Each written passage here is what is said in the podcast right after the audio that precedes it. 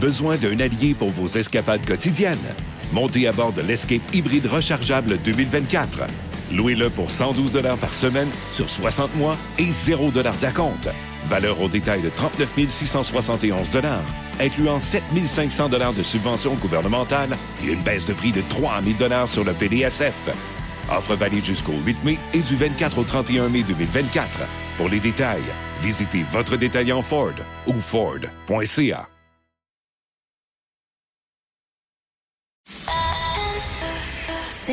23.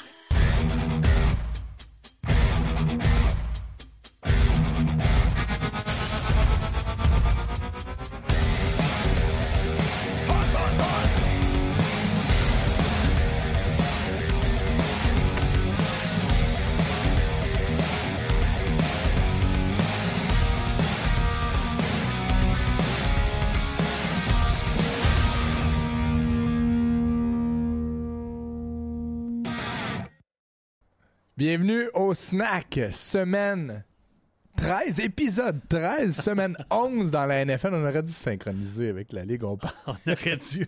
On aurait l'air moins fou. Oui, comment ça va, Martin? Très bien, toi? Ça va bien. Tu vois, j'ai sorti ma casquette des Broncos.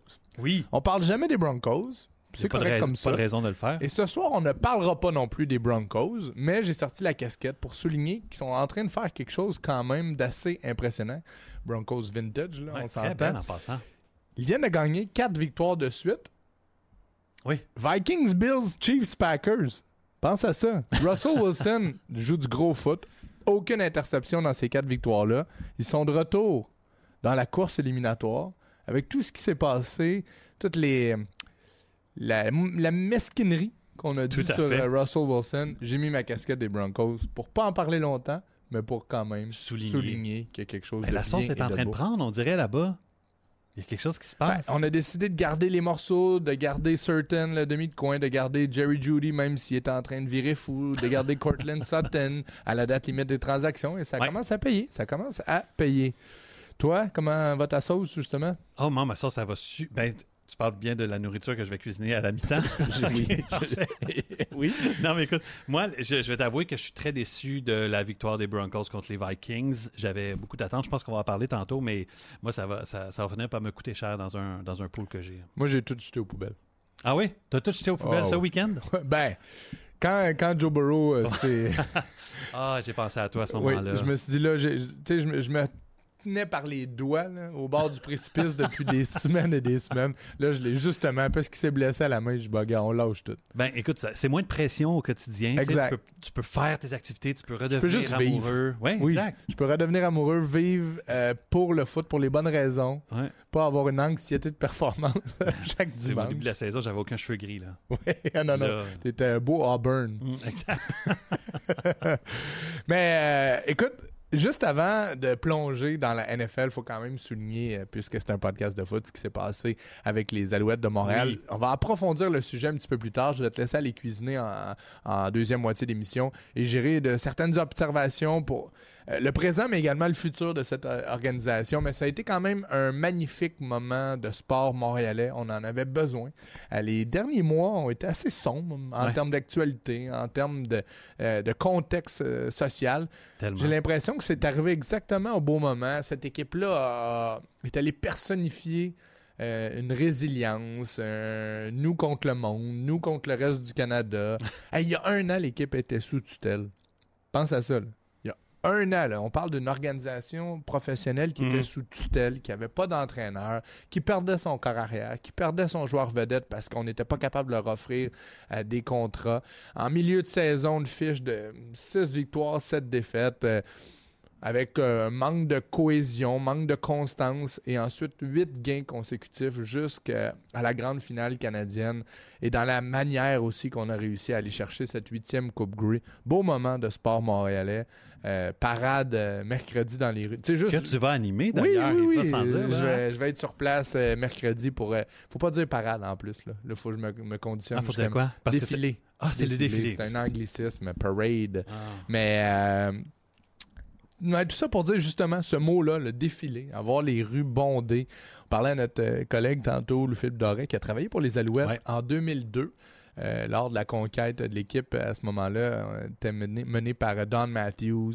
Il y avait 250 000 personnes dans les rues de Montréal. Je ne sais pas si ça va être ça euh, pour cette euh, huitième conquête. Il annonce de la pluie et tout, mais quand même, tu sais, c'est- c'est des moments qui sont tellement rassembleurs. Donc, chapeau aux Alouettes. Puis je le disais un petit peu plus tard euh, à l'émission, je vais aller plus en profondeur sur mes observations euh, footballistiques, mais aussi sur la construction de la suite. Parce que là, tu sais, dès que tu gagnes, tu prépares la suite.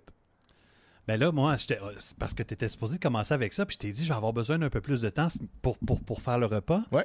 Mais là, tu me donnes le goût de rester puis d'écouter ce que tu as à dire. En tout cas, bref, ça va, euh, ça je va, vais écouter euh, de l'autre bord. Ben, parce que tu viens de me parler de ta recette et que je commence à saliver, je vous euh, présente cette première demi qui est elle présentée par Benny et compagnie, la plus grande chaîne de rôtisserie familiale québécoise. Oui, les Alouettes sont champions de la Coupe Grey, mais les Eagles ont défendu leur défaite, ou ont vengé, devrais-je dire, leur euh, défaite au dernier Super Bowl. Souvenez-vous, 38-35, ça avait été la victoire des Chiefs Super Bowl 57. C'était un match intéressant. Parlant de pluie, il y en avait Ouais. beaucoup, beaucoup hier soir à Arrowhead. Puis avant le match, je me disais, ce match-là, oui, il est pour l'honneur, pour la reprise du Super Bowl, pour montrer que tu es capable de battre l'adversaire. Mais dans la réalité, l'enjeu premier était la semaine de congé Ben oui. lors de la première semaine éliminatoire. Il y en a seulement une maintenant avec le format de sept équipes qui se qualifient. Les deux équipes sont pas dans la même conférence, mais les deux formations se battent pour le premier rang. Et là, tu vois, les, les, les, euh, les Eagles, c'est la seule formation de la Ligue qui a une seule défaite. Ils sont en tête de la nationale, ont une victoire de plus que les Lions, alors qu'avec la défaite des Chiefs, il va y avoir du trafic. Il va y avoir beaucoup, beaucoup de trafic pour le premier rang dans l'américaine. Les Ravens de Baltimore en ce moment sont devant eux. Donc, sais, cette défaite-là a fait quand même très mal aux Chiefs, même si on est très tôt dans la saison. Mais c'est clair que tu penses à ça parce que avoir l'avantage du terrain pour les Chiefs, on l'a vu dans les dernières années, il fait souvent très, très froid. euh, au mois de décembre, au mois de janvier. Le- le- la température, c'est c'est particulier, c'est pas nécessairement une ville du, du nord, là, Kansas City, mais c'est pas, le, le climat est hostile quand même en fin C'est de le en fin de- Midwest. Ouais. Effectivement, il a l'air de faire froid. Il fait froid, c'est mordant, il vente, le, le, le taux d'humidité est intense. Donc, tout ça pour dire que les Chiefs ont besoin de finir premier. Euh, Parce que depuis la- leur, euh, leur défaite au Super Bowl, en fait, ils ont toujours eu l'avantage du terrain. Ouais, ben, ils, ont- ils sont toujours en finale de, la nationale. Ils sont presque toujours, euh, justement, euh, dans le, le siège conducteur. Ça change toute la dynamique des éliminatoires. Un, tu as une semaine de congé qui Ouais. est tellement importante. Puis deux, ben, tu, ça, tu reçois tes adversaires. Tu sais, admettons, aller jouer à Baltimore, là. ça sera peut-être pas simple hein, en éliminatoire. euh, et surtout, aller jouer à Baltimore après avoir battu deux autres bonnes formations parce que tu n'as Ouais. pas la semaine de congé. Donc, c'est la, pre- la première chose que j'avais en tête. Puis c'est drôle justement parce qu'il faisait vraiment, vraiment pas beau. Dans ce match-là, il pleuvait dans les deux sens. Puis je me disais, quelle belle opportunité pour ces deux équipes-là d'établir ce qu'on n'est pas capable de faire depuis un moment, c'est-à-dire courir. Tu te souviens du début de saison, on parlait d'Andrew Swift là, Ouais. qui glissait sur le terrain. Euh, le, le dernier mois avait été un peu difficile. Les Chiefs, même chose, c'est une équipe qui est basée sur son jeu aérien, mais qui a tellement une bonne défense cette année que ça cadre bien justement dans la fin de saison. Tu as une excellente défense, tu es capable de courir avec le ballon. Je me suis aussi posé la question, je me suis aussi dit que probablement que l'équipe qui allait gagner ce match-là allait être celle qui réussissait le mieux à établir son jeu au sol. Et ça a été l'inverse. En fait, les deux équipes ont bien couru. DeAndre Swift a eu un bon match, a eu des, des courses grosse importantes. course, une grosse course. verges. 32 verges, t'as raison, juste avant le toucher de Jalen Hurts, avec des changements de direction comme ceux qu'on voyait en début de saison. Mm. Sauf que les Chiefs, dans la défaite, ont eu 168 verges au sol. Donc, ça a été l'inverse. L'équipe qui a le mieux couru a fini par perdre le match. Mm. Probablement parce que, justement, si j'aime ça des fois, éliminer des forces. C'est c'est peut-être une équation trop facile, mais à défense égale, on passe à l'attaque. Si on dit que ces deux équipes-là, à défense presque égale, deux excellents groupes défensifs, on passe au jeu au sol. Le jeu au sol, bon, hier, presque égal. Une quarantaine de verges de différence. On va me dire que ça fait la différence. Corps arrière, on peut se dire que les deux sont dans la même classe. égal, Des, ouais. des alphas, là, tu sais, des corps. Des, des, Tout à fait. des Premier tiers, là. Premier tiers, alpha aussi de par leur comportement, leur attitude des gagnants. Donc là, si tout est égal, il te reste quoi? Ben, la, la- la passe. Les receveurs de passe. Et c'est exactement ce qui s'est passé hier. La différence, Ah. quand tu regardes les Eagles, c'est que tu te demandes lequel des deux receveurs va performer. Entre AJ Brown puis des. Devante Smith. Quand tu regardes les Chiefs, tu te demandes est-ce qu'un des receveurs va performer? C'est exactement ce qui s'est passé dans le match du lundi soir. Les Chiefs se sont dit on élimine AJ Brown. Avec raison, c'était le receveur le plus dominant avec CD Lamb dans les 4, 5, 6 derniers matchs. Il y a eu de la frustration d'AJ Brown. Puis d'ailleurs, Jalen Hurts est allé le voir, a, ralenti les ardeurs de son cheval de course. Comme dans toute bonne relation de couple. Voilà. Ça prend toujours un cheval de course dans une Exact. relation de couple. Mais de l'autre côté, Devante Smith est allé livrer la marchandise. C'est lui qui a Mhm. été euh, le receveur le plus visé. Pendant ce temps, Marquez Valdez Cantling qui échappe littéralement à la victoire. Tu sais, à un moment donné. C'est dur, ça. à ben oui, puis là, tu voyais la frustration. Pat Mahomes. Kelsey, euh, Kelsey est triplé constamment. Hier, il a été visé souvent. Je pense qu'il a fini le match avec 6 attrapés, 45 verges. A marqué un touché quand même. Mais là, à un moment donné, il manque quelque chose. On le voit. Puis, on a parlé des dernières semaines d'un Mahomes comme d'un Brady qui pouvait performer sans receveur. Mais je me souviens aussi d'un Aaron Rodgers qui était tanné avec les Packers à la fin de ne pas avoir d'autres receveurs que, de devant, que Devante Adams. On a mal géré ça quand même. Sky Moore, qu'est-ce où est Sky Moore? Aucune idée. Exact. Il s'est fait euh, damer le pion par euh, Rashi Rice, même par Walker. Hein? Mais c'est- oui, tant mieux, mais c'est- des, c'est des seconds violons. Là. Tout à fait. Rashee Rice, là, c'est une belle histoire. C'est intéressant. C'est comme Sky Moore Recrue, l'an passé. Ouais. Tu sais, c'est quand- ah, la- l'an prochain, mais Ouais. on a mal géré ça. Puis ça paraît parce que tu vois, cette semaine, Pat Mahomes, 177 verges. C'est son plus bas total de verges de la saison. La semaine passée contre Miami, 185, qui était son plus bas total de la saison. Donc, vient de connaître, entre guillemets, ses deux pires matchs aériens. Donc, c'est bien la défense, c'est bien qu'on ait le jeu au sol, sauf que là, tu peux pas non plus bousiller des années glorieuses avec le meilleur joueur de la NFL. Mais tu as vu euh, sur Twitter DeAndre Hopkins qui a commenté euh, l'échappée de MVS, qui a dit Oh, il fait vraiment mal cette échappée-là, en voulant dire, en lançant une flèche, évidemment, à l'organisation, Ouais. qui était probablement libre, lui, euh, ou disponible pour aller signer avec eux puis aller Et renforcer qui cette en échappe pas beaucoup des ballons, DeAndre Hopkins. Donc, j'ai trouvé ça très intéressant. Ça n'en dit pas plus sur la fin de la saison.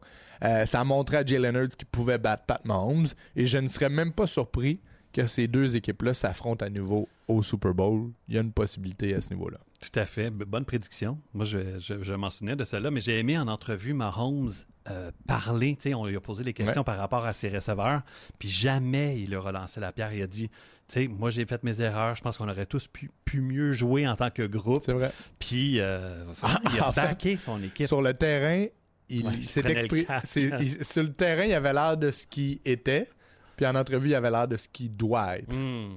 La politique. Ouais, un La petit politique. peu de politique. Parlant de ce que tu dois être ou dois redevenir, Josh Allen, qui a dit pendant ce match-là, I feel like I'm back. C'est peut-être un peu tôt parce qu'on a parlé la semaine passée de ces séquences très très difficiles, mais en même temps, les Bills congédient le coordonnateur offensif, Ken Dorsey, et là, un Josh Allen libéré. Est-ce qu'il a été vraiment libéré? Il jouait contre les Jets. Puis tu vois, moi, ce qui a été l'élément déclencheur ou déterminant dans cette victoire assez convaincante, c'est James Cook. Finalement, gros match, un des meilleurs matchs du jeu au sol des Bills contre une bonne défense. Donc, tu sais, la défense des Jets, habituellement. Puis, j'ai pas- j'ai passé près de, de miser dans un de mes pools sur les Bills. Puis C'était c'était par 7, mais je t'en ai parlé la semaine passée. C'était Ouais. notre prédiction au sport interaction. Puis elle a été bonne au final. Ouais. J'hésitais un peu parce que le 7 était un peu difficile. Puis les, les Mhm. Jets, habituellement, c'est des matchs très, très hermétiques à bas pointage. Donc, les gens qui ont suivi le conseil Sport Interaction, tant mieux, ça a fonctionné. Mais de mon côté, je me suis même pas écouté. Parce que j'hésitais, j'hésitais. Puis la raison pour laquelle ils ont été capables d'ouvrir la machine et le pointage contre les Jets, c'est parce que c'était pas juste Josh Allen. C'était James Cook, c'était un jeu au sol. Euh, donc, c'est clair que c'est plus facile à dire qu'à faire. Puis c'est plus facile à dire qu'à faire aussi quand les Jets, ça fait, je pense, 300 minutes qu'ils n'ont pas marqué de toucher. Littéralement, là. Euh, ben, un petit peu moins que ça quand même, là. Mais à la fin du premier quart, il n'avait toujours pas marqué. Ça faisait 180 minutes qu'il n'avait pas inscrit un seul touché en attaque. Donc, rajoute à ça 3 quarts, 3 fois 15, 45. Ça fait 200, 225 minutes sans marquer de toucher. Ben là, c'était Brees Hall qui l'a marqué. Ouais. Mais c'est un toucher, euh, c'est une réception de passe, en fait. Là. Fait que c'est une passe de toucher par Zach Wilson. Ouais, juste Chose à- qui n'arrive pas souvent. Là. Puis ça, c'est une autre histoire. Moi, j'aimais. Tu vois, je l'aimais au passé. J'aimais beaucoup Robert Sal. Entraîneur-chef. J'ai adoré ce qu'il a fait avec la défense des 49ers dans les dernières années. Euh, Tu vois que c'est un player's coach, mais j'ai l'impression que dans ce dossier-là, il a perdu le contrôle du dossier, puis il a laissé les règnes à Aaron Rodgers. Tu sais, là, c'était la troisième fois et probablement la dernière qu'on euh, benchait Zach Wilson. Dans les 13 derniers mois, là, trois fois, on a décidé de passer à quelqu'un d'autre. Parce que ça veut dire qu'à chaque fois, on revenait à Zach Wilson quand Ouais. même. Puis c'est comme si on avait décidé, ça semble être le cas avec Aaron Rodgers. Bon, prends ton temps, Zach Wilson va s'en occuper. Aaron Rodgers avait mis son saut d'approbation en disant parfait, sais, j'ai pas à m'inquiéter. Puis quand je vais revenir, mais Zach Wilson va. Sauf qu'on a attendu beaucoup trop longtemps, là, parce que depuis 4, 5, 6 matchs, ben, depuis le début de la saison, là, je pense qu'il y a eu un bon départ, Zach Wilson.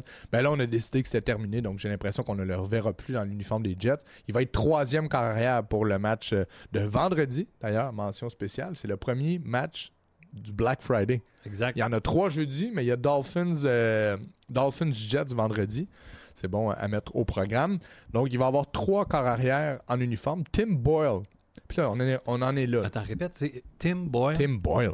Tim Boyle. Tu veux savoir c'est qui? J'ai vérifié, parce que je le connaissais pas vraiment. J'étais curieux de savoir son profil. Ben, il est grand, en tout cas. Il mesure 6 pieds. 6 pieds 4, si je me trompe pas. Quatrième équipe depuis 2018. Pas repêché. Jouait pour les Bears l'an passé. Il a fini le match, euh, je pense, 7 en 14, 33 verges, une interception. Trevor Simeon va être deuxième et Zach Wilson va être troisième. Mais Boyle, c'est un ami à Aaron Rodgers. C'est son choix. Tu Ben, l'as dit, ben, c'est ça. Fait que là, à un moment donné, qui, qui coach, là? Ouais.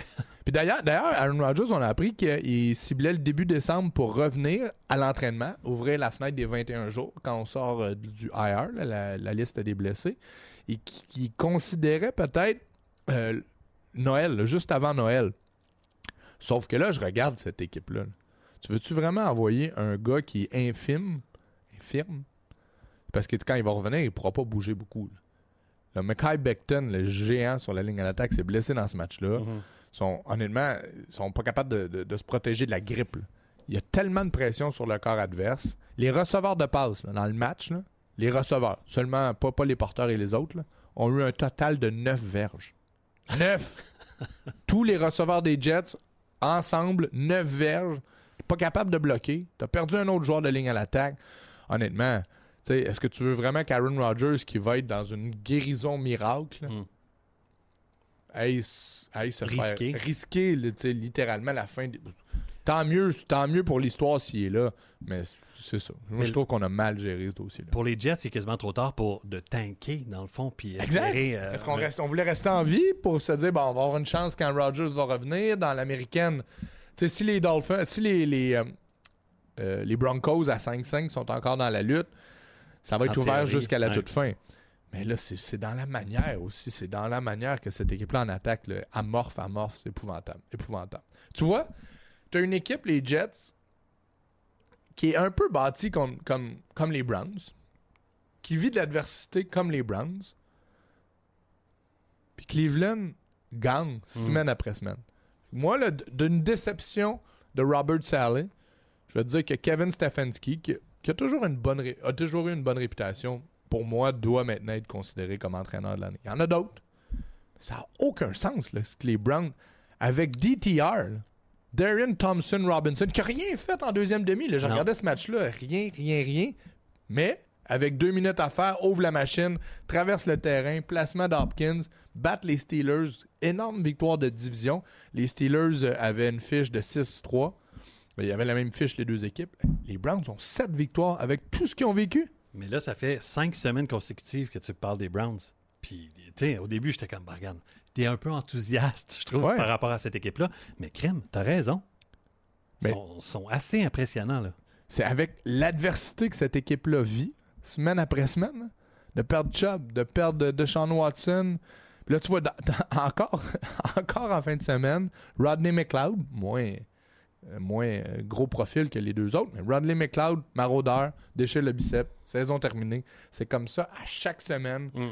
Mais euh, honnêtement, ils vont faire les éliminatoires. Est-ce que j'ai l'impression, tu sais, comme les, tu te souviens, les Giants l'année passée, le belle histoire, fin de saison spectaculaire, euh, euh, col bleu, Brian Dable, on fait les séries pour se faire éclater là, après avoir plus amené à une déconfiture qui dure encore aujourd'hui, même si, euh, même si euh, le membre de Tommy DeVito a eu son meilleur match en carrière en fin de semaine. Mais tu vois, tu sais, des fois, cette excitation-là à une place en série avec une absence de talent suffisant pour se battre en série, puis après ça, tout tombe. Mais Miles Garrett mène la NFL pour les sacs, a dépassé euh, Hunter euh, des Vikings, en a réussi deux, il en a 13 cette année. Et de l'autre côté, ben, on a assisté à quelque chose qu'on n'avait pas vu à Pittsburgh depuis 80 ans C'est-à-dire? Hier, donc lundi, les Steelers ont congédié leur coordinateur Ah. offensif, Matt Canada. Ça faisait 80 ans, 1941, si ma mémoire est bonne, que l'équipe avait congédié soit un entraîneur-chef ou un de ses coordonnateurs en pleine saison. C'est une équipe qui travaille de façon loyale et dans la patience. Les entraîneurs demeurent pendant plusieurs années. On a parlé de Tomlin, qui d'ailleurs fait de l'excellent boulot. L'équipe n'a pas de talent. Euh, malgré tout, c'est toujours des saisons euh, de 500 et plus. Il est là depuis 16 ans, si ma, ma mémoire est bonne. On n'avait jamais, pas jamais, mais on avait depuis 80 ans, pas con- congédié quelqu'un en, plein, en pleine saison. Fallait-tu qu'il soit mauvais, Matt Canada? Ben écoute, c'était rendu que même dans les matchs des Pingouins, la foule scandait Fire Canada. Ouais, ouais, non, non, ça en T'sais? était trop. Puis tu avais surtout un corps arrière, Kenny Pickett, qui régressait. Hmm. C'est le signe le plus probant que ton entraîneur offensif fait pas le boulot. là. Tu sais, tu peux pas perdre du momentum année après année.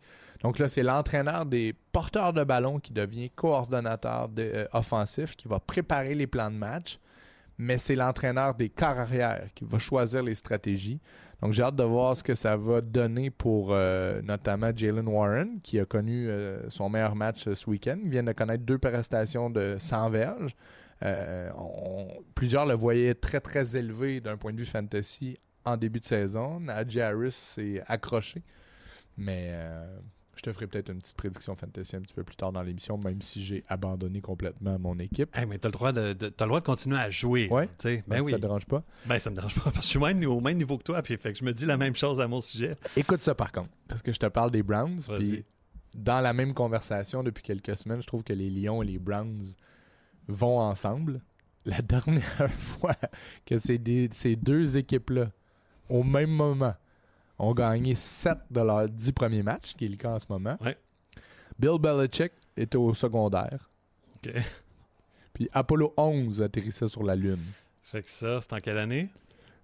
en 1969. 1900... J'étais tout jeune à l'époque. T'as quel âge, toi? Non. Moi, moi, je suis né en 77. Fait que 69, là, je veux dire, ça fait... euh, Ça fait très très longtemps. tu sais, on a l'impression que c'est presque 70. La façon dont on calcule, le temps passe, mais là, ça fait plus de 50 ans. Tu sais que ces deux équipes-là, puis je vais, parce qu'il va y avoir des jeux de société pendant les, pendant les fêtes. L'autre fois, je te parlais de partie de Noël. Là, puis- Ouais. D'ailleurs, Je hey, comprends pas le lien, mais continue. ben, parce que c'est comme, c'est comme si on jouait à quelques arpents de piège. Je, te dis- je te donne des, je te donne des questions quiz. Mais ces deux, ces, ces deux équipes-là, les Lions, les Browns, font Ouais. partie des 12 formations de la Ligue qui ont jamais gagné un Super Bowl. Il y a les Vikings, les Bills, les Bengals, les Panthers, les Falcons, les Chargers. Je t'avais dit, les Chargers, c'était la belle fille au party qui manquait toujours euh, sa fin de soirée. C'est arrivé encore ce week-end contre les Packers. Euh, les Titans, les Cards, euh, les Texans, les Jaguars. De ces 12 équipes-là, il y en a quatre qui sont jamais allés au Super Bowl. C'est lesquels? Les Lions, les Browns, les Jaguars et les Texans. Ces quatre équipes-là ont leur meilleur début de saison depuis longtemps. Hmm. Les Lions, c'est le meilleur début de saison depuis 1954. Les Browns, meilleur début de saison depuis 94. Les Jaguars, 7-3, meilleur début de saison depuis 99. Et les Texans, qui sont tout jeunes, euh, meilleur début de saison depuis 2018. Donc, ça, je trouve ça toujours fascinant que ces équipes de bas fond, ces équipes mm, de médiocrité historique, réussissent à s'en sortir. Est-ce que ça durera d'ici la fin de la saison? Peut-être pas. Mais pourquoi pas avoir deux ou trois, peut-être même quatre de ces équipes-là en série. Imagine, Ouais. on est en train l'éliminatoire avec les Lions, les Browns, les Jaguars et les Texans. Ouais. Ça change l'image qu'on a, la perception justement des Texans, par exemple, qui sont en train de devenir très sexy. J'ai sorti des chiffres pour les, euh, les, les Texans. Puisque tu m'en parles, on, Ouais. on- on va y aller si ça te dérange pas. Notre ami Simon, là, je veux pas le prendre de quoi. Il, Wow, il est il a le doigt pesant, mais agile, Simon. là. Il m'a trouvé les Texans. Je me disais, je me disais cette équipe-là, là, avec les chiffres, avec ce qu'on réussit à faire, ça doit être une des meilleures attaques d'un point de vue statistique dans la, NFL. Encore CJ Stroud, Tank Dell, grosse victoire, grosse attrapée spectaculaire dans la zone des buts. Ajoute à ça Devon Singletary, qui lui aussi change la donne. On lui donne le ballon comme jamais. Tu sais, la semaine passée, tu as dit on envoie Damien Pierce sur le banc. Excellente décision. C'est un autre match là, haut, euh, haut régime, haute production pour Singletary. Pierce touche au ballon 9, 11, 12 fois par match. Singletary, qui est pas un gros porteur, là. Ouais. la semaine passée, 30 portées. Cette semaine, 22 portées. Hmm. Il est payant au bout. Puis c'est drôle parce qu'il faisait ça avec les Bills. L'an passé, là, quand l'équipe se cherchait, c'était Moss. À chaque fois que Singletary touche au ballon, il se passait quelque Hmm. chose, mais il n'était pas suffisamment bon pour être premier. Les Texans ont fait la même chose. Bon, je reviens à mes chiffres. Non, mais moi, ce que j'ai lu, puis j'ai trouvé l'analogie parfaite, c'est qu'il est un peu. Il risque de connaître la même fin de saison que euh, Jarrett McKinnon l'an dernier. Tu sais, où Ouais. est-ce qu'il s'est mis à performer out of nowhere, puis ben, il a quand même aidé la cause des Chiefs. euh, C'est vrai, ben, c'est un peu ce. Même style, même si clairement, il donne le ballon beaucoup, beaucoup, beaucoup. Tu sais, Jerry McKinnon, c'est un peu un, un porteur hybride qu'on va Ouais. utiliser sur troisième essai dans des situations de passe, protection de passe. Mais 30 portées, c'est, on ne voit, on- avant, c'était la norme dans la NFL, mais là, on voit ça de moins en moins. Les chiffres. La deuxième meilleure attaque aérienne de la NFL, celle des Texans de Houston. Derrière les Dolphins de Miami, il y a 15 verges de différence. C'est quand même in- incroyable. Ouais. Puis si je regarde la productivité totale, là, la production offensive, donc les verges totales, quatrième de la ligue, derrière Miami, Détroit, San Francisco. Les Texans de Houston ont plus de verges que les Cowboys, que les Bills, que les Dolphins, que les Eagles, que les Chiefs. Pense à ça. Pas les Dolphins, je me, suis- Ouais. je me suis trompé, là, les Chiefs. Les Dolphins sont en tête. Donc quand même, vraiment, là, quelle belle histoire. C'est J'ai hâte de voir jusqu'où elle va se rendre, mais c'est une très très belle histoire. Des séries, peut-être Séries éliminatoires Ben, avec une division euh, très, très, très faible, prenable, c'est possible. Faudrait voir le. Je me souviens pas par cœur l'horaire des. des, des, euh, De toute façon, peu importe contre qui joue, les Texans font un peu de magie. Ben, regarde ça. Les Texans vont affronter les Jaguars. Gros match de division, ça va être Ouais. très bon, ça, ce Ouais. dimanche. Ensuite, Broncos, Jets, Titans, Browns, Titans. T'es capable d'aller chercher 4 victoires sur 6. Si t'en gagnes 4, ça fait une fiche de 10, 6. Ils sont en série. Les Texans en série, ça serait vraiment, vraiment quelque chose de Surprenant. fantastique et surprenant. Bon, revenons justement à leurs prochains adversaires, les Jaguars. Un petit mot pour dire que c'était fait, c'était fait fendre en quatre là, euh, contre les 49ers. J'ai aimé le, le fait de rebondir. Bon, c'était contre les Titans. Mais contre les Titans, c'est un gros duel de division. C'est des matchs de 4 points. fallait le faire quand même. J'ai surtout aimé, et je me souviens pertinemment moi, de Trevor Lawrence à Clemson, qui était euh, un demi-dieu avec ses cheveux longs, Mhm. qui était le plus grand corps arrière à sortir des rangs universitaires depuis Peyton Manning. Tel un Samson. Un Samson. mais euh, le Samson, il- avec sa chevelure, là, en fait, euh, puis qui avait tout son pouvoir. Et Ah, ben, à tu partir du c'est- moment. Non, il je s'est connais fait pas, couper les mais, cheveux. mais c'est bon aussi Il a perdu pour tout euh, son- quelques arpents de piège. Samson? Oui! On va, on va mettre ça dans notre, euh, C'est dans lui, notre quiz. la c'est lui semaine après prochaine. qui, il s'est- je pense, euh, quand il se fait couper les cheveux, il s'est ouvert une, euh, une boîte de- d'avocats, Samson Belair, Deloitte et tout. Ok, c'est lui, je pense. C'est des comptables, non? En tout cas, bref, comptable, on en- oui. c'est de raison. Il supervise la poule aux œufs d'or. Euh, ou supervisait. Bon, peu importe. Mais Wow. Ça, c'est du cabotinage. Franchement, là, on, on, on parlait de Trevor Lawrence. Samson Lawrence. Mais ça a été un de ses meilleurs matchs de la saison. Puis à Clemson, et c'était là que je m'en allais avant de bifurquer comme complètement. Euh, c'était un gars qui faisait tout, qui était efficace, qui courait. Ben, dans ce match-là, dans cette victoire-là, 75% de passes complétées, c'était exceptionnel. Deux passes euh, de toucher, mais aussi deux courses pour des Ouais. touchés. Donc j'ai bien aimé voir la réplique de Trevor Lawrence. Il a dit que c'est la première fois depuis un bon moment qu'il ne pensait pas à son genou en jouant. Ah, ben tu vois. C'est intéressant. Euh, très intéressant, surtout pour le volet terrestre. Les Cowboys maintenant. Hmm. sont très convaincants. Là. En même temps, les Panthers, c'est, le contraire. C'est médiocre et c'est triste. Là. Une fiche de une victoire, huit défaites. Le pauvre Bryce Young. Tu sais, ce que je trouve plate pour Bryce Young, c'est qu'on peut pas l'évaluer. J'essaie de le regarder jouer. Ça va trop vite. C'est comme s'il jouait au flag football contre une défense qui joue au vrai football. Et personne ne le protège. Tout le monde s'amène devant lui à à 100 000 à l'heure. Ça va lui prendre une ligne à l'attaque. Ça va lui prendre un porteur de ballon. Non, ça va lui prendre un jeu au sol, sol. Ça va trop vite là, en ce moment. C'est vraiment. Je pense qu'il faisait. Au troisième quart, là, il y avait une pression à chaque deux passes tentées. Pression, là, c'est que tu dois changer de trajectoire, tu peux pas être dans ta pochette protectrice. Je trouve ça plate parce que je je suis pas capable d'évaluer. Je suis pas capable de voir ce que CJ Stroud, euh, on le voit aller, puis tu crées un peu aussi ta, ta propre chance. Mais bon, euh, c'était la petite parenthèse pour les Panthers. Mais les Cowboys, tu sais, je peux te parler de Micah Person, premier match de, de trois sacs, de Tony Pollard qui a finalement marqué un touché, son premier depuis la première semaine. Tu l'avais calé d'ailleurs la semaine, la semaine dernière. Non, mais j'étais une semaine en retard. Hmm. Moi, je le surveillais surtout contre les Giants. Ah. Parce que c'est contre les Giants qui avait marqué ses deux touchés. Giants, pas une grosse de mais euh, bon. Là, tu te souviens contre les Giants, c'est euh, Dowdle. Ricky Dowdle. Rico? Rico Dowdle. Rico Dowdle. Rico. Rico Dowdle. On dirait vraiment que tu genre, t'es un Chip and. Dale. là. Ah? Ah. Ben, moi, un acteur de film, euh, en tout cas. Rico Doddle. Rico Dowdle. Sans que ça a du rhythm. Mais un autre nom pour toi qui. euh, ça, c'est quand même fascinant. là. Les Cowboys perdent Trevon Diggs, début de saison, demi de coin, toute étoile. Mais là, dans le match contre les Panthers, Deron Bland établit un nouveau record légal pour une quatrième interception ramenée pour un touché. Un pick six. Un pick six. Quatrième cette année. On, était, on a 11 semaines de fête.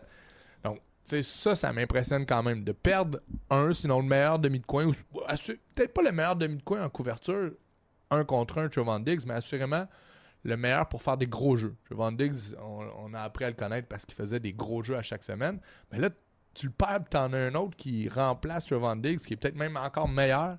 Moi, j'ai trouvé ça franchement impressionnant. Puis cette victoire-là, même si elle était dans, la poche, elle était importante. Ben, on ne savait pas que les Eagles allaient gagner. Mhm. Mais à 6-4, les Cowboys versus 9-1, les Eagles, ça aurait été un petit peu plus euh, complexe. Donc, demeure dans, demeure dans, la, dans la course. Dak Prescott joue bien. Ton, ton- Très bien. ton beau CD, euh, mais y a pas eu, en fait, ils n'ont pas eu besoin de lancer le ballon. Ils menaient tellement rapidement. Puis euh, ils ont décidé de lever, lever le pied. Euh, mais j'ai aimé les voir gagner sur la route. Les Cowboys ga- gagnaient pas beaucoup sur la route. Ils étaient impériaux à Dallas. Mais en fait, ils n'ont pas perdu à Dallas cette année, mais c'était plus difficile à, l- à- à l'étranger. Donc là, commence à se replacer euh, sur la route, ce qui est déterminant pour la fin de saison? Et là, c'est les euh, Commanders et les Seahawks à Dallas, les deux prochains matchs. Les Commanders, c'est euh, le fameux match de l'Action de grâce. Oui. Alors, c'est jeudi, jeudi après-midi. Ouais, c'est le deuxième match en fait. Il- Le, le- le Thanksgiving débute toujours à Détroit. Détroit. Puis euh, d'ailleurs, faudrait je me j'ai vu les, les- ceux qui performent. C'est tellement drôle. C'est un rapper à Détroit. En soirée, si je me trompe pas, c'est à Seattle. En soirée, c'est le DJ Steve Aoki. Puis à Dallas, c'est Dolly Parton.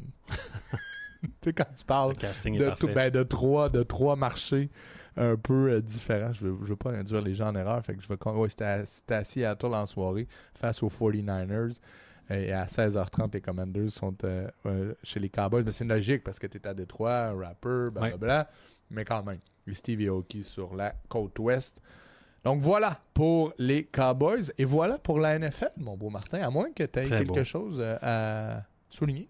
Non, moi j'ai quelque chose à cuisiner. Ben, je, je veux souligner évidemment la, la- la victoire, puis toi tu vas transiter vers ça tranquillement, Parfait. la, la victoire des Alouettes, mais moi je vais euh, m'éclipser et aller Pour mieux revenir. ouais, te nourrir. J'ai déjà hâte. Prends soin de toi. Mais, euh, Martin le mentionnait, on, va approfondir le sujet des Alouettes. Puis je me demande par où commencer parce que tout est, tout est unique dans cette histoire-là. La façon qu'ils ont géré le match. Commençons par le match, pourquoi pas. Euh, rapidement, dans cette rencontre-là, j'étais inquiet, très inquiet. Les Blue Bombers menaient 10-0. La première séquence offensive avec le joueur euh, par excellence dans l'Ouest, Brady Oliveira, le porteur de ballon. Tout fonctionnait. Je me suis dit, si c'est ce genre de match-là, ça va être complexe pour les, les Alouettes, de jouer du football de, rattraper, de rattrapage, de taxer la défense qui, qui a besoin d'être en santé, d'être fraîche pour faire des gros jeux. J'étais très, très inquiet. Mais dès la réplique, j'ai vu à quel point cette équipe-là était forte. Pas que j'en doutais, mais il faut quand même le faire dans un match de la Coupe Grey contre une formation qui en était à sa quatrième présence de suite. Et tout le match, à chaque fois qu'il y a eu des moments des moments qui auraient pu être pivots, les Alouettes sont revenus. Fin de première demi, euh, ces deux faux filades du corps sur deuxième et troisième essai à la porte des buts, euh, un revirement pour ne pas avoir marqué. Mais j'ai trouvé intéressant que Jason Moss mentionne que cette situation-là, le revirement, aurait été probablement beaucoup plus problématique à un autre moment dans le match puisque euh, ils sont, rentrés à la mi-temps. Oh, un casse des alouettes à part ça. Joli. Euh, et que la, demi euh, à la Coupe Grey comme au Super Bowl est interminable. C'est 40-45 minutes. Donc, c'est comme si le négatif qui avait émané de ce troisième et court pas converti était disparu dans la mi-temps et les Alouettes reprenaient le ballon en deuxième demi. Donc, à ce moment-là aussi, ça aurait pu être un point de bascule, un moment pivot, une équipe faible entre les deux oreilles une équipe qui manque d'expérience, qui était le cas avec les Alouettes. On m'indique que c'est le vrai casque d'Étienne Boulay, d'ailleurs. Euh, et il va être là demain au défilé. Je vais passer le défilé en bonne compagnie avec Étienne, qui a vécu trois Coupe Grey, si je ne m'abuse, deux avec les Alouettes, une avec les euh, Argos de Toronto. Mais si je reviens à cette résilience, même euh, l'interception de Ento, d'ailleurs, qui a été Kebion Ento, qui a fait deux revirements exceptionnels, dont l'interception dans la zone payante.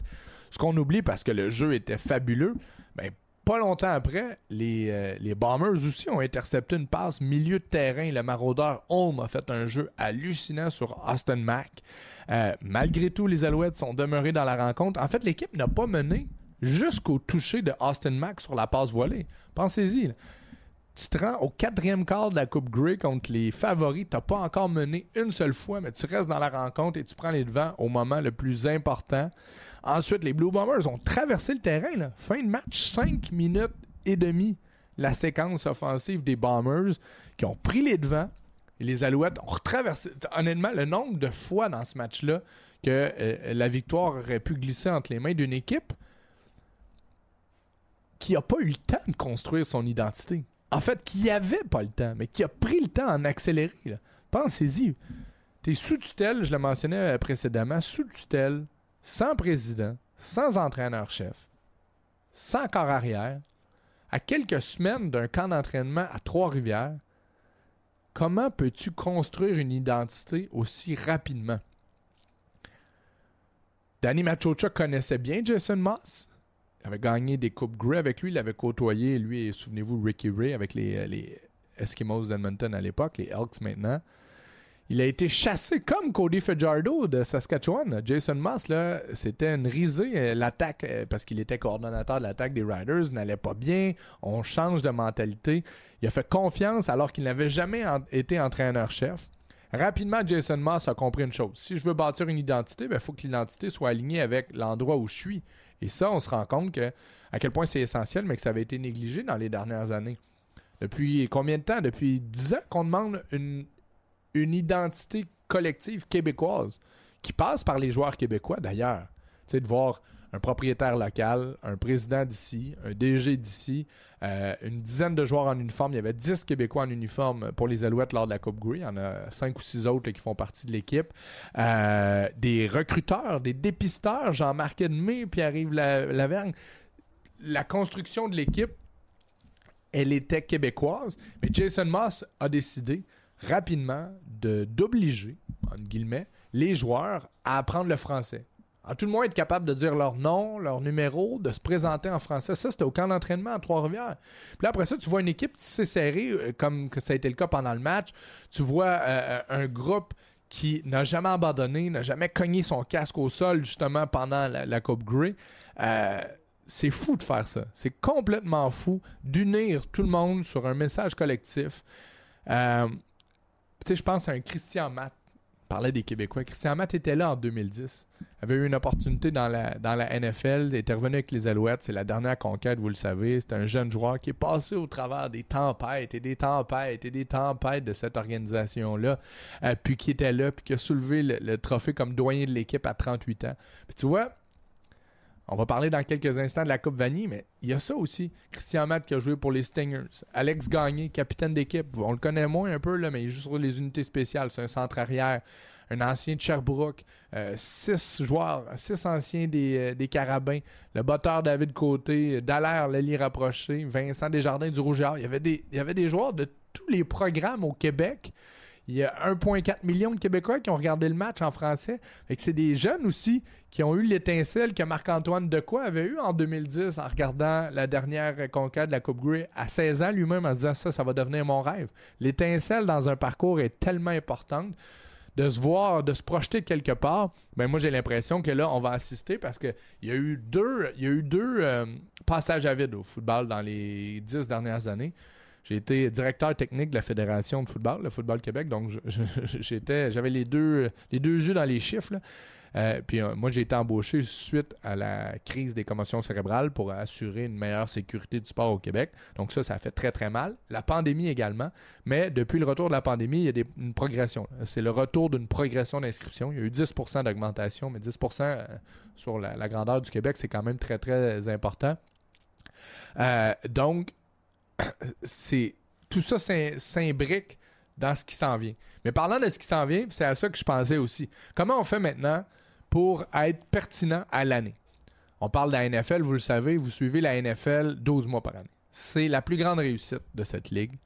Et on la compare avec les autres, euh, grands circuits. On parle de la NFL 12 mois par année. Il y a toujours quelque chose qui capte notre attention, du combine au repêchage, aux agents libres, aux transactions, les camps d'entraînement, cette ligue sait capter l'attention. La LCF disparaît littéralement euh, de la conversation pendant de nombreux mois. C'est la responsabilité de la LCF, mais c'est aussi, ça deviendra la responsabilité des Alouettes de nourrir ce groupe d'amateurs qui ont été conquis par l'histoire. T'amènes les gens avec l'histoire, tu conserves avec, avec euh, une, une suite logique d'informations, de croustillants. Euh, il faut absolument que les alouettes restent pertinents. Je parle des Québécois, il ben, faut les utiliser. Mais dans, dans, les 15 dernières années, on les utilisait comme de la viande. Des gars qui étaient signés, ils passaient l'hiver avec l'équipe parce qu'ils allaient faire la tournée des écoles, puis on les congédiait juste avant le camp d'entraînement pour sauver ses bonus. Ce ne sera pas le cas, je pense pas, avec Danny Machocha, parce que quand il est arrivé en poste comme DG, il a promis, ça a été une de ses premières promesses, à talent égal, je vais toujours faire de la place à un Québécois. Puis là, vous le voyez, les Québécois dans l'équipe ont un rôle. C'est pas juste des porteurs de chandail. Il y en a une dizaine qui jouaient. La plupart sont les unités spéciales, mais on les voit, elles sont là. Donc, les Alouettes doivent continuer d'être actifs dans la communauté. Mais je vais répéter, je vais peut-être terminer avec ce que ce que j'ai dit. Quand ton propriétaire vient d'ici, ton président vient d'ici, ton DG vient d'ici, il y a beaucoup plus de chances qu'on comprenne la façon de faire pour rester accroché dans le cœur des Québécois et des Québécoises. Euh, j'ai l'impression qu'on s'en va vers euh, des, des années beaucoup plus intéressantes. Oui, en termes de résultats, mais en termes également d'ambiance générale autour des Alouettes. Le CF Montréal avait volé la, vedette, hein, avait volé le, rôle de deuxième. Puis là, quand ils sont devenus deuxième, ils ont utilisé la même méthode d'auto-sabotage que les Alouettes, c'est-à-dire changer de coach à toutes les, à toutes les années, euh, manque, être, dans l'actualité pour de la controverse. C'est ça qui a habité ces deux formations-là. Donc là, les Alouettes sont en train de redevenir deuxième, Maintenant, gardons une stabilité et du positivisme autour de cette équipe-là. Je pense que ça va être très, très bénéfique pour tout le monde. Puis je fais le lien avec ce qui s'en vient samedi. Les Carabins sont en finale de la Coupe Vanier face aux Thunderbirds de UBC. Imaginez, là, avec ce qu'on a vécu dans le sport montréalais et québécois depuis 30 ans, à l'intérieur d'une semaine, en sept jours, on pourrait avoir deux équipes montréalaises championnes. Et j'ai vraiment l'impression, puis ça joue sur le terrain, mais j'ai vraiment l'impression que les Carabins vont gagner leur deuxième Coupe Vanier euh, en carrière. La dernière remonte à 2014. En ont perdu euh, deux autres en 2015 et 2019. Mais cette équipe-là, elle est magique. Vous avez vu peut-être la défense euh, forcé six revirements contre Western. Les quarts adverses sont incapables de faire quoi que ce soit depuis le début des éliminatoires. Le quart de Sherbrooke, le de- du Rouge et Or, Arnaud Desjardins, et là, le quart des Mustangs de Western ont l'air de débuter leur carrière de football. Ça a l'air d'être leur premier match. Ils sortent de l'autobus puis sont déjà en train de voir des fantômes. L'unité défensive fait des miracles. Mais pas des miracles parce que le talent est là. Denis Touchette, le coordinateur défensif, c'est un, gars qui, a tout vu dans le sport universitaire, mais qui a compris parce que c'est un, un pédagogue, c'est un éducateur, c'est un gars qui a été directeur d'école. Il sait comment connecter avec les jeunes d'aujourd'hui, même si il a gagné la Coupe, euh, la coupe avec McGill en 87. Tu sais, C'est dire mais il connecte avec les jeunes d'aujourd'hui parce qu'il sait comment leur parler, il sait comment leur faire confiance, il sait comment les impliquer dans le processus. Et tu as le meilleur joueur au Canada. Le carrière des Carabins, Jonathan Sénécal, est le meilleur joueur de football au Canada. Et même sans de grandes prestations de lui dans les deux derniers matchs, il a été bon, il a fait des jeux, mais n'a pas eu besoin d'aller chercher 350 verges, 5 passes de toucher. Même sans ça, l'équipe progresse. Et ça, c'est très, très bon signe parce que tu n'as pas besoin de jouer ton meilleur match à tous les volets pour gagner. Donc, on même pas encore frappé leur plafond de potentiel. Affronte une équipe de UBC qui est bonne, mais qui n'est pas exceptionnelle. Deux histoires pour vous, parce que les histoires sont quand même fascinantes. Euh, le corps arrière Garrett Rooker de UBC vient du Texas, jouait dans le plus haut niveau de football au Texas, 6A, et a choisi UBC. C'est un gars qui faisait deux sports, là, two, sport athlete, il voulait jouer au basket et au foot. Blake Neal, c'est lui le coach de UBC, est allé le chercher au Texas. Donc le carrière, euh, très athlétique, bon bras, très intéressant, on a vu d'autres, a joué d'autres gros matchs de foot. Et le prochain, bon j'allais dire Laurent Duvernay-Tardif, mais je devrais dire le prochain Mathieu Bergeron, mais il n'est pas québécois, c'est le joueur de ligne Theo Benedict. C'est une histoire assez impressionnante. Son agent, c'est Sacha Gavami, l'agent qui a représenté Laurent Duvernay-Tardif et plusieurs autres. c'est le meilleur joueur de ligne au Canada. Ça a été, ça a été le cas l'an passé, a gagné le trophée, va le gagner encore cette année. Mesure 6 pieds 7, pèse 338 livres. Il y a 21 équipes de la NFL qui sont allées le voir en Colombie-Britannique cette année. Euh, il parle français, un français impeccable, parce que son père est procureur de la défense en Colombie-Britannique, mais a élevé son enfant à Ottawa en français. Donc, euh, deux joueurs à surveiller. Mon Dieu, Martin, tu peux pas m'arriver comme ça, puis euh, je vais perdre toutes mes idées. Mais laisse-moi dire une seule chose, parce que je voulais le faire, puis c'est important. Euh, Il y a des fans de foot euh, à tous les niveaux hein, qui nous écoutent, Martin. Ouais. Et là, on parle des finales. Ben, ce week-end, c'était le bol d'or. Laisse-moi célébrer rapidement les euh, cinq équipes qui ont gagné euh, les bols d'or principaux à Trois-Rivières.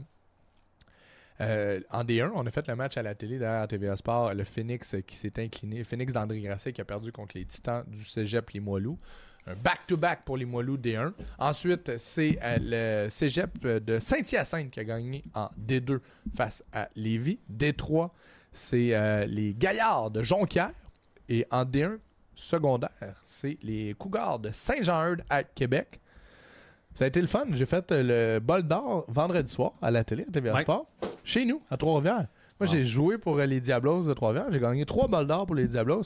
De travailler dans ce stade-là, puis de faire le bol d'or où j'ai appris à être un homme, même si des fois, je suis pas encore très, très mature. Mais c'était, ça a été un beau moment. Wow. D'ailleurs, pour finir la petite histoire, le, la Coupe Vanier va être présentée dès midi, donc une avant- un avant-match d'une heure de midi à TVA Sport samedi à Kingston, en Ontario. Très joli campus, celui de l'Université Queen's. Trois heures à peu près, trois heures et demie de Montréal. Donc, Coupe Vanier entre les Carabins et les Thunderbirds. Génial. On m'a fait une euh, suggestion, Martin, parce que c'est magnifique ce que tu as fait. Et les gens m'ont dit qu'on on la voyait pas, la recette. On la voit pas. Évidemment, ça, va ceux être qui, difficile, là, parce que c'est ceux pas- qui nous regardent sur YouTube, Ah, il y a une ouais. possibilité, regarde Voilà. ça. Écoute, j'ai joué avec un concept euh, très sportif euh, qui a des références et des racines très profondément ancrées, euh, je pense, chez nous. Euh, J'en dis pas plus, mais c'est un hommage à plusieurs degrés de, de profondeur. C'est d'ailleurs ce qui lance la mi-temps, présenté par Métro.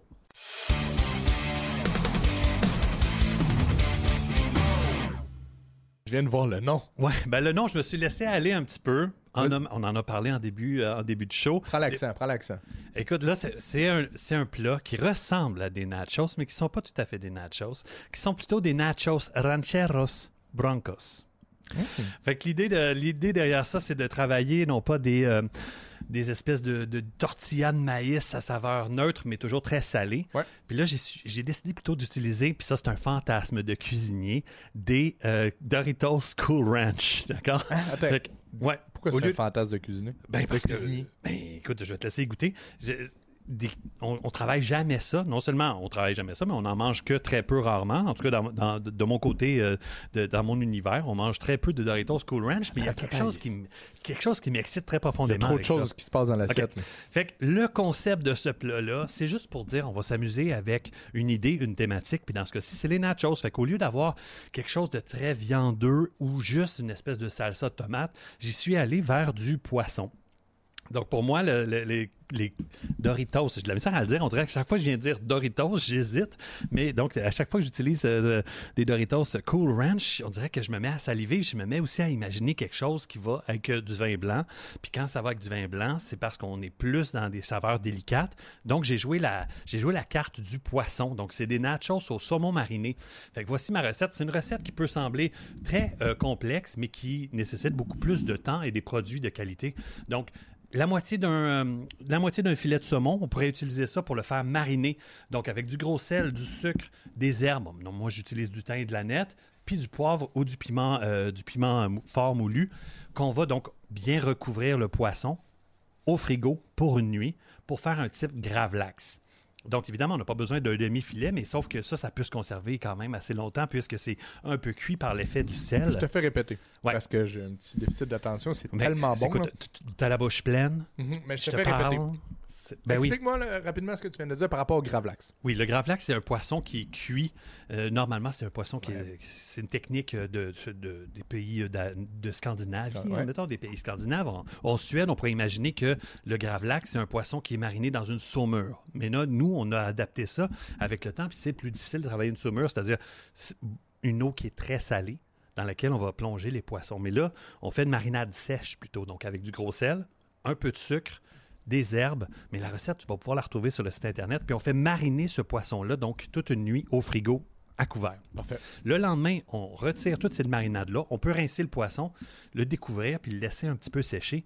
Puis donc, j'ai utilisé ça, moi, pour, en guise de garniture, donc tailler super finement. Le poisson, lui, on le mange comme ça. Tu vois, la chair a changé de texture, puis on a un poisson qui est cuit par le sel taillé super fin. Puis au lieu d'avoir une espèce de salsa, j'ai ramené le concept des Doritos Cool Ranch en faisant une sauce ranch maison. Fait que si ça te dérange pas, Simon, de remettre la recette, comme ça, je vais pouvoir me guider là-dessus. Une sauce ranch maison, c'est très facile à faire. Ça va prendre principalement de la crème sûre, un peu de babeur. Si on n'a pas de babeur, on remplace donc par du jus de citron pour aller chercher une acidité dans cette, euh, sauce-là. Donc, on a euh, la sauce ranch, malheureusement, c'est pas les pas les bons ingrédients. Je me suis trompé. Je vais, pouvoir corriger ça éventuellement. Mais donc, dans la sauce ranch, il y a de la moutarde forte. Il y a des, épices qui sont du paprika fumé, qui sont également euh, de l'ail, du thym, de l'ail et de l'oignon, qu'on pourrait utiliser frais, mais qu'on peut utiliser également en poudre. Donc, on a, on a quand même une, belle, euh, un beau drizzle de sauce ranch maison qui est là. Fait que là, c'est supposé de ne pas être trop épicé, mais une espèce de crème suracidulée et puis euh, légèrement moutardée. Puis le concept ranch, évidemment, pour moi, c'est. On parle de cowboy, on parle également de chevaux, donc euh, les Broncos qui vont super bien. Pour moi, c'était l'occasion parfaite de, leur rendre, de leur faire cet hommage-là. Puis un fromage typique nord-américain, le Monterey Jack, râpé, parce qu'on veut que ça soit bien gratiné. Fait que je l'ai fait en deux temps. Une première couche de fromage, un peu de sauce, envoyé, euh, envoyé au petit four. euh, c'est un toaster qu'on a ici, là. On va, on va arrêter de se mentir.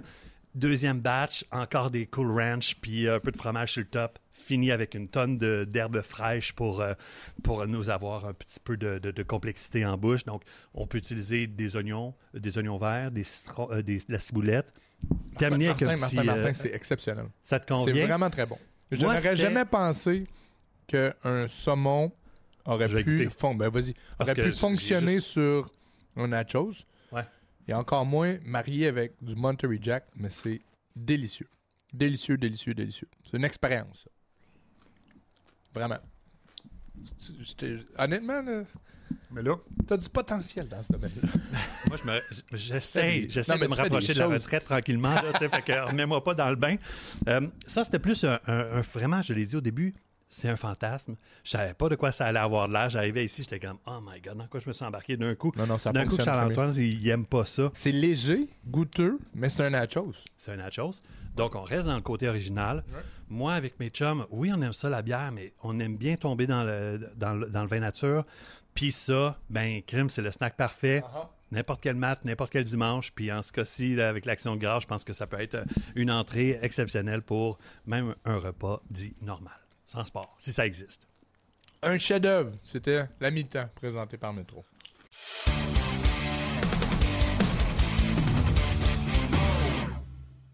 Euh, je sais pas. Wow! Écoute, Tu viens de m'en faire un miracle. là. tel un plat confectionné dans une cuisine full equip dans les bureaux et les studios de la Poche Bleue, on peut assister à un miracle. On vous a demandé donc euh, sur les réseaux sociaux quel serait le miracle du lundi soir euh, dont vous auriez, dont vous rêveriez? Et puis, euh, vous avez été encore une fois très nombreux. Je vous remercie. au nom de, de, de qui a la bouche pleine en ce moment. Mais donc, il y a beaucoup de collaborations. Puis c'est un match d'envergure. hein. Il y a beaucoup de potentiel. Il y a Primetime Simon qui a, euh, donc lui, non, malheureusement, il ne croit plus au miracle. Il fait un peu partie de ton équipe. J'imagine qu'il y a Burrow dans, au niveau du carrière. Sinon, il y a Gary Holo qui avait besoin de Hertz 15 points de plus que la def euh, des Chiefs. Alors, je vous fais un petit compte-rendu. Hertz, 19,9 points. Et la défense de Kansas City, 7 points. Félicitations. Il l'a eu? Oui, il l'a eu. Fait que- Mais, mais non, mais ça donne pas 13 de différence, ça? ah non, il l'a pas eu. Ah non, excuse-moi. Ah, c'est moi qui vais aller en enfer. Je suis désolé. je me suis trompé. J'ai mal calculé mes trucs. Écoute, on a chacun nos talents. hein. Puis moi, tu sais, donne-moi un four. Ouch. Donne-moi un four, puis je vais, je vais te faire un petit miracle. Mais là, dans ce cas-ci, je l'ai échappé. Tu l'as pas eu, Gariolo. Désolé. Oli Lachapelle qui espérait garder son avance grâce à son kicker. Donc, son bon, équipe bon. Lamb of God avec Elliott, euh, qui avait besoin de 10 points de plus que l'équipe adverse, Allen Key, Pacheco. Donc, il l'a euh, il l'a eu par quelques micro-centièmes euh, de points. Donc, Ah Pacheco a félicitations. pas eu un mauvais match, mais n'a pas marqué touché. Non, malheureusement, il y a eu en bas de 10 points, euh, Pacheco. Tu parlais du jeu au sol de Kansas City Ouais. qui ont été très performants, mais tu sais, on a eu moins l'effet d'une grande performance puisque c'était divisé avec Pacheco, euh, Clyde Edward Allaire et puis le fameux Jared McKinnon. Mais sinon, Oli Bonjour, ce fameux Oli Bonjour qu'on salue, que Mahomes marque plus de points que Hertz et Pacheco combinés. Donc Hertz, pas loin de 20 points. Papacheco à 9 9.6 et Mahomes 17.88. Donc, désolé, Oli, bonjour. Évidemment, on va rester en contact avec toi pareil, mais euh, ça a fonctionné. Moi, j'avais pas besoin de miracle. C'est soit que je coulais d'un bar ou que je performais de l'autre. Et puis? Ben, j'ai coulé d'un bar puis j'ai performé de l'autre. OK. ben, là, ce qu'on va faire, je vais prendre euh, la relève parce que je veux que tu goûtes à ton, à ton délice, puis là, je suis en train de le détruire. Non, mais c'est parfait, c'est à ça qui sert. Il est moins beau, là, depuis que j'ai plongé dedans, euh, comme si Non, ma vie en dépendait. griller des Doritos. euh, C'est une très bonne four, idée. C'est la première fois que je faisais ça. Ouais, avec le petit, euh, le petit assaisonnement. Ben, c'est ce qui nous mène euh, au Survivor. On a-tu la musique pour ça? Ben oui. Ça, c'est la semaine passée. Je prends mes bouchées au même rythme que le, que le tambour. Vous avez perdu. Vous avez perdu. En fait, euh, Dudu a perdu à cause de DeVito. DeVito, 70%. 3 touchés. Je Cette histoire-là, si elle continue de s'écrire, Ouais. il va se passer quelque chose. là. Un Tommy Devi- DeVito. Ah, C'est sûr Tom- que l'accent de Brooklyn, là. Ben Tommy oui, DeVito. Tommy DeVito. 30 touchdowns. man. Euh, boy, je me lancerai pas là-dedans. Mais les Giants ont battu les Commanders. Tu as choisi les, les Chargers. On a passé une demi-heure à détruire cette équipe-là. Tu les as choisis contre les Packers. Ça t'a coûté très Les cher. aime. Ben oui, mais Euh, Staley est le prochain. Je peux pas croire que Brendan Staley va pas perdre sa job euh, avant longtemps. là, tu sais. Euh, les Packers ont dominé en attaque. Ça a été un des meilleurs matchs de, de la formation de Green Bay contre ce coach défensif qui n'en est pas un. on a été plus audacieux que toi avec ton choix. euh, Tu as raison. Tu as raison. Mais il m'a coûté cher d'un autre côté parce que. Tu sais, je t'avais dit les Raiders, oui, avaient gagné les deux premiers matchs depuis qu'Antonio Pierce était là, mais c'était contre les Giants et les Jets. Je m'attendais à ce que les Dolphins à Miami ouvrent les valves. Tu sais, un de leurs spectacles là, de 30-40 points. Puis j'ai pas eu. euh, Je l'ai eu ici, mais j'ai pas eu avec le spread de l'autre côté, parce que ça a été quand même un match assez serré. Cette de- semaine. Dans la presse, euh, il, avait prédit la victoire des Raiders, la surprise euh, de la semaine. C'est très intéressant. Fait que moi, jusqu'à la toute fin, je pensais qu'il allait se passer un petit. euh, un choc. Faut, faut pas que je mange dans le micro. Non. Mais sinon, donc cette semaine, c'est ça que je vais prendre le relais. Wow, cette semaine, Dudu, grand fan. Dudu, dont, dont on s'ennuie, hein? Je veux dire, on, on a quasiment oublié de quoi il a de l'air. Une chance que c'est ce petit visage-là magané. Il est magané. Il est magané, mais il vote encore pour les Browns. Il était dessus quand même, Dudu. Donc, c'est les Browns qui jouent contre les Broncos. Les très surprenants Broncos. Défensive contre défensive. Tout va bien, euh, tête des deux côtés. J'ai hâte de voir. Hein? Ça, se- ça se peut qu'on soit surpris quand même. Ben, c'est, maintenant, c'est de voir Russell Wilson qui joue son meilleur foot contre DTR qui, qui est DTR. Là. Il n'a que de, de- d'exotique son nom. On verra, on verra. Toi, tu prends les Titans contre les Panthers? Ah, là, attends, attends une minute, attends une minute. là. Tu viens de me dire que j'étais allé avec la voie facile en prenant les Dolphins contre les Raiders. Tu prends les Titans contre les Panthers. Ben, les Titans, c'est pas une grande puissance, là. Puis c'est loin d'être le choix le plus sexy de non, l'histoire. raison. Fait que oui, j'y suis allé avec les Titans parce que je compte bien me rendre jusqu'au bout. Donc j'y vais avec des choix un peu plus faciles. Puis d'ici la semaine, euh, la semaine euh, 18, donc euh, je vais être euh, en grande forme. Moi, j'y vais avec euh, les Steelers qui affrontent les Bengals et Jake Browning euh, qui euh, va remplacer pour l'instant, à tout le moins, Joe Burrow. J'ai pas l'impression que Jake Browning va être capable de passer une belle journée contre TJ Watt et Alex Highsmith là, Sûr qui que non. exercent de la pression des deux côtés chez les Steelers. On vient de congédier le coordonnateur offensif. Euh, habituellement, quand il y a un électrochoc, l'équipe rebondit. Donc, je crois que les Steelers face aux Bengals dans un petit duel de division peut être intéressant.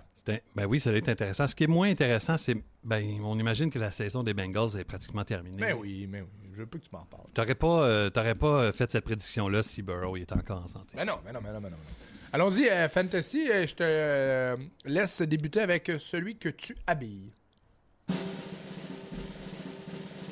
Eh bien, moi, c'est très facile. C'est le choix évident. Zach Charbonnet, c'est lui que j'habille euh, des Seahawks, le Pourquoi t'as porteur de... pourquoi t'as de la musique?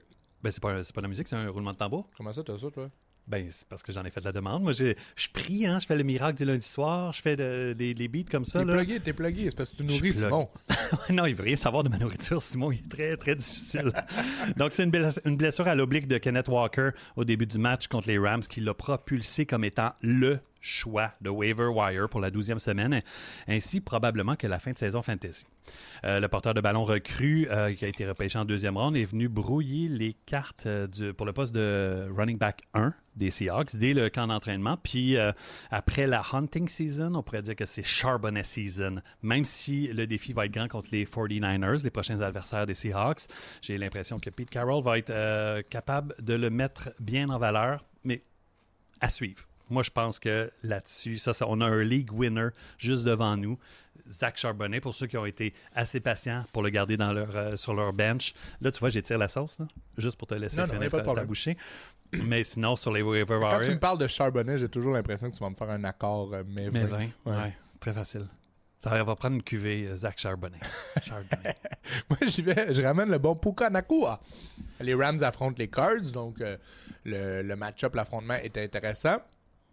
Cooper Cup s'est blessé. C'est pas confirmé à 100%, en tout cas en date de, de mardi euh, après-midi qu'il ne jouera pas, mais je pense pas qu'il va être là, tout le moins ce week-end.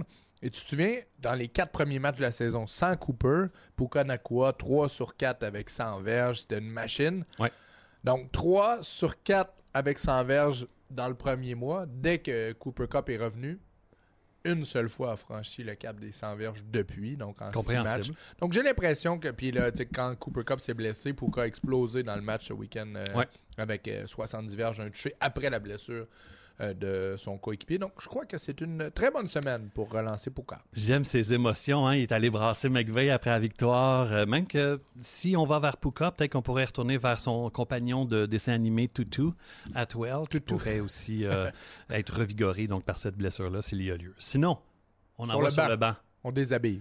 On déshabille. D'habitude, j'aime bien être la personne qui trouve le Titan avec cette fameuse chronique Bon, Le Titan de- qui arrive avec Tu euh, de tu l'écho. Quand tu, brûles, quand tu brûles tes bruits, tu n'as plus d'écho quand Non, t'en as non, non, besoin. non, non, mais là, on tout est arrangé. Là. Je, je trouvais que c'était pour le mettre en valeur, le Titan. C'est le fun d'avoir de l'écho. Mais là, dans ce cas-ci, j'aime mieux m'harmoner un petit peu, le Titan. C'est un début de saison qui a été très satisfaisant bon, pour Evan Engram des, euh, des Jaguars euh, au niveau de la stabilité, puisqu'il y avait environ 10 points par match, mais par la suite, il a été, on a été témoin de, des, des- des performances plutôt décevantes de au retour de la bye week de 3.2, 4.9 points. Puis même si les prochains match-ups sont intéressants contre Houston et euh, les Bengals, euh, je vous suggère de peut-être vous tourner vers une autre option si vous en avez une, euh, à moins que cette autre option-là, ça soit malheureusement Mark Andrews. Voilà, encore la bouche compte. pleine. voilà. Moi, j'y vais avec. Bah, écoute, là, ça, ce sera pas très, très créatif. Par... rapport- Ben, pas, pas que c'est pas créatif, moi. mais je veux dire, euh, c'est logique avec ce qu'on a discuté depuis le début de l'émission. Ouais. Sur le banc, Najee Harris, Jalen Warren, qui était un candidat d'éclosion de début de saison, ben, est en train de la vivre. Son éclosion avec deux matchs de suite de plus de 100 verges. Tu congédies le coordonnateur à l'attaque, tu donnes le projet au coach des porteurs de ballon. Il les connaît, il les voit aller, Hmm. et à chaque fois qu'on donne le ballon à Jalen Warren, depuis un moment, il se passe quelque chose. Je pense que Najee Harris est sur cette pente descendante qu'on attendait bien plus hâtivement. J'avais l'impression Ben oui. que. Parce que même s'il n'y avait pas eu des, des performances de 100 verges euh, avant la semaine passée, il y avait eu quelques longs jeux. sais. Mhm. Tu sentais qu'il était plus explosif, mais Tom Canada, Matt Canada, euh, s'entêtait un peu à utiliser les deux de façon égale. Moi, je pense que ça va être le début de la fin pour Najee Harris. Najee Harris qui a le draft capital, évidemment, puis c'est souvent ça qu'on a envie de Ouais. faire, c'est de, de, de se donner la- la- le crédit d'avoir repêché ce joueur-là, puis donc euh, le- constamment le mettre en valeur. Mais tu sais, Najee Harris, là, mettons qu'il s'appelait justement Tom, Tom euh, Wilson, tu sais, beaucoup moins sexy, puis peut-être qu'il serait déjà disparu euh, de la carte. euh, Tom niveau-là. Wilson comme le batailleur des Capitals. Non, mais je dis ça, c'est le premier nom. euh, J'ai surfé sur ton Tom euh, Canada, puis après Mais, ça. mais tu sais euh, quoi, euh, ça me fait penser à ça. Tu sais, j'ai- souvent, très souvent même parlé des carrières de Ohio State. mhm. Parce que tu parles de repêchage. Bon, c'est J. Stroud est en train de renverser la vapeur, blablabla, mais il y a aussi les porteurs d'Alabama qui sont parfois décevants. Il y en a tellement eu, là, tu vas me dire, mais lui a joué à Alabama, Najee Harris. Mais euh, je pense à un Troy Richardson là, qui avait été hallucinant, l'Heisman, euh, a rien fait, a changé de programme deux trois, ben, de programme d'équipe tout, avec les Raiders, les Colts. Donc ça aussi, c'est une équipe qui, c'est comme si elle a tellement de talent sur la ligne à l'attaque, Alabama, les receveurs sont tellement bons que le porteur de ballon n'a qu'à courir devant lui. Il y a eu des déceptions de ce programme-là comme porteur et Najee Harris est en Hmm. train d'en devenir un. Choix surprise, un porteur de ballon justement. Mon choix surprise, euh, on se tourne vers Green Bay, AJ Dillon. Euh, c'est drôle parce que ma suggestion On habille euh, est étonnamment souvent comparée à ma suggestion surprise, comme s'il y avait le même style, comme si c'était le même type de joueur. Les deux sont vraiment intéressants cette semaine à cause de la blessure que- qu'a subi le running back, qui est un peu plus élevé dans le depth chart. Donc, c'est le puissant AJ Dillon. hein, il y a des cuisses, lui, quand même. C'est assez intéressant. Euh, il ne sera pas donc euh, le deuxième derrière Aaron Jones qui s'est blessé au genou, même si on n'a pas tant de détails, on parle quand même d'une possibilité qu'il se retrouve sur la réserve de blessures, IR. Il a débuté sa semaine en tant que participant limité à cause d'une blessure, lui aussi, AJ Dillon, mais son rôle, euh, contrairement à une dinde sèche de l'action de grâce, il sera très juicy lors du match-up euh, contre les Lions de jeudi midi. Moi, je choisis le Pastronauts. tu as entendu Nice. parler de ça? Ben oui. Le mouvement est fou, là. Les, les- les partisans euh, des Vikings qui portent le chapeau de la NASA. euh, puisque Josh Dobbs a étudié en, en ingénierie aérospatiale, euh, une passion pour la NASA, c'est un gars brillant. C'est grâce justement à cette intelligence qui a fait ces, ces nombreuses transitions rapides lorsqu'il s'amène dans des, nouveaux, des nouvelles équipes. Donc Josh Dobbs est un excellent candidat face aux Bears. Euh, depuis qu'il est là, euh, puis tu sais, honnêtement, ça aurait pu être un, un choix qu'on habille, là, évidemment, mais euh, je voulais diversifier. Ça me permettait de parler de lui parce qu'en moyenne, d'un point de vue fantasy, là, dépendamment de vos systèmes de points, là, mais c'est 22 points en moyenne dans ses trois départs depuis qu'il est le quart partant, affronte les Bears de Chicago. C'est pas une défense qui est très très solide d'un point de vue aérien. Et j'aime beaucoup euh, le lien. Tu sais, je te parlais de Kevin Stefanski, l'entraîneur des Browns. Ouais. Euh, ben, Kevin O'Connell, je le regarde, puis tu sais, il me donne le goût de sourire. Euh, c'est un cerveau offensif, tout jeune, a semblé cliquer avec Josh Dobbs. Donc, je crois que c'est une, une option intéressante. Hmm. Bon choix. Bon choix? Ben, sauf le dernier match, il y a eu quelques. Je pense qu'il pensait trop à- au, au plan de sa prochaine fusée, là, parce qu'il est arrivé, il y a eu quelques petites bulles euh, dans l'espace.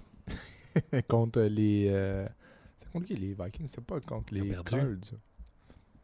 On en a parlé tantôt en plus, Martin.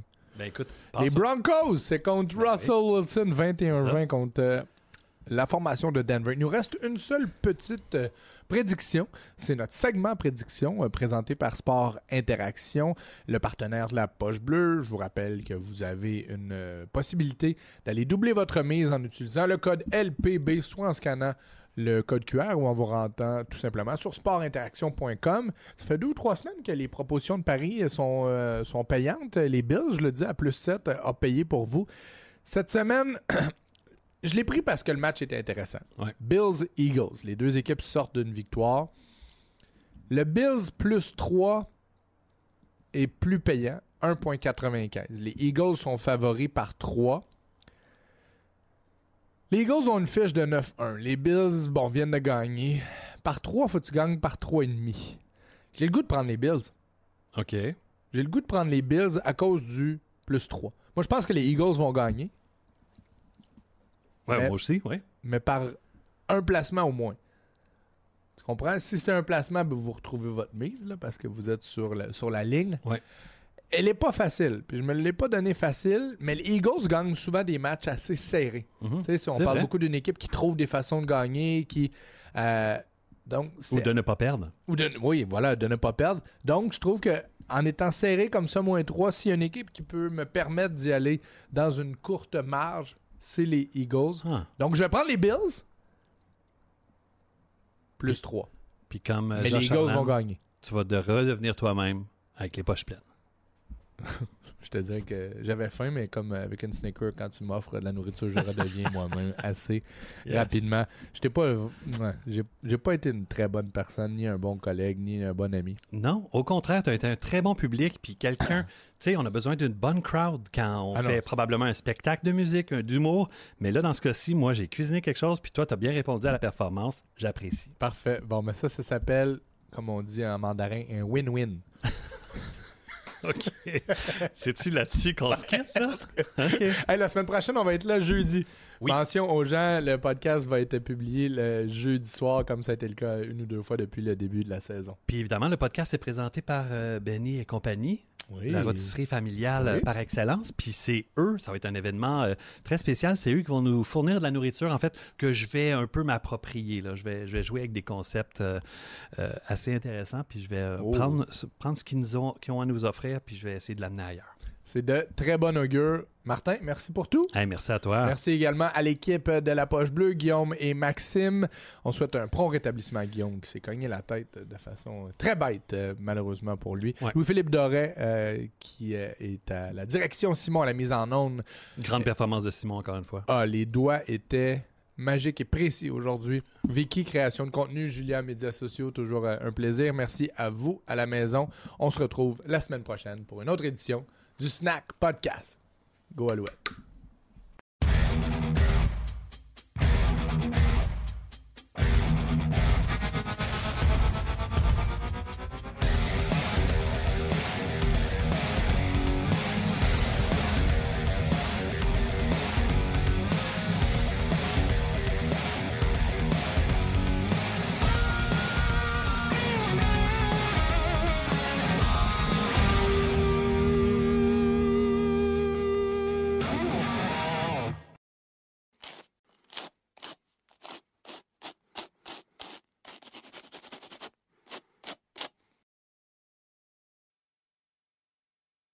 Besoin d'un allié pour vos escapades quotidiennes? Montez à bord de l'Escape hybride rechargeable 2024.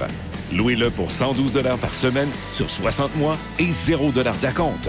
Valeur au détail de 39 671 incluant 7 500 de subventions gouvernementales et une baisse de prix de 3 000 sur le PDSF.